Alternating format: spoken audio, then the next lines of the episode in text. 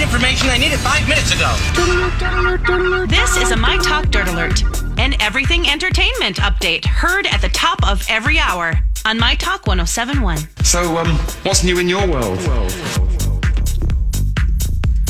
Lori Laughlin and her husband Massimo Gianulli have pleaded not guilty to further bribery charges in the college admission scandal. Now, these charges are f- com- to commit federal program bribery. These charges were pressed on October 22nd, seven months after the initial charges in the college admission scandal were pressed. And uh, Lori and Massimo were previously warned by prosecutors that they would face additional charges if they didn't plead guilty, and that is the case. That is what's happening today. Uh, they went ahead and entered that not guilty plea, though, so they are moving forward. Yeah, so not getting us or uh, whatchamacallit, taking a not a settlement Plea deal? plea deal. Mm-hmm. Yeah. Uh, remember that uh, Laughlin and Gianulli are facing a serious charge of money laundering, which carries a maximum sentence of 20 years in prison. Yeah.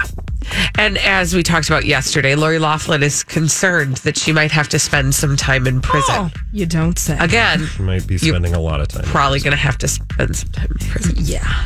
Kelly Clarkson is the latest singer to get a residency in Las Vegas. She is doing a residency at Planet Hollywood called Invincible that will run from April through September of 2020.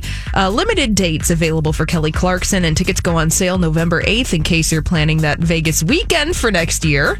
I you know what I love about the residencies in Las Vegas? Like gone are the days when L- Vegas residencies were for like people who were trying to revitalize their career. Yeah. Like I love that you can just go to Las Vegas and know that there's probably a show that you might even want to see. Yeah. I love it. Yeah. That's all. Yay. And Good job, Las Vegas. Oh, that's a nice job. Um, Ian Ziering and his wife Erin are splitting up.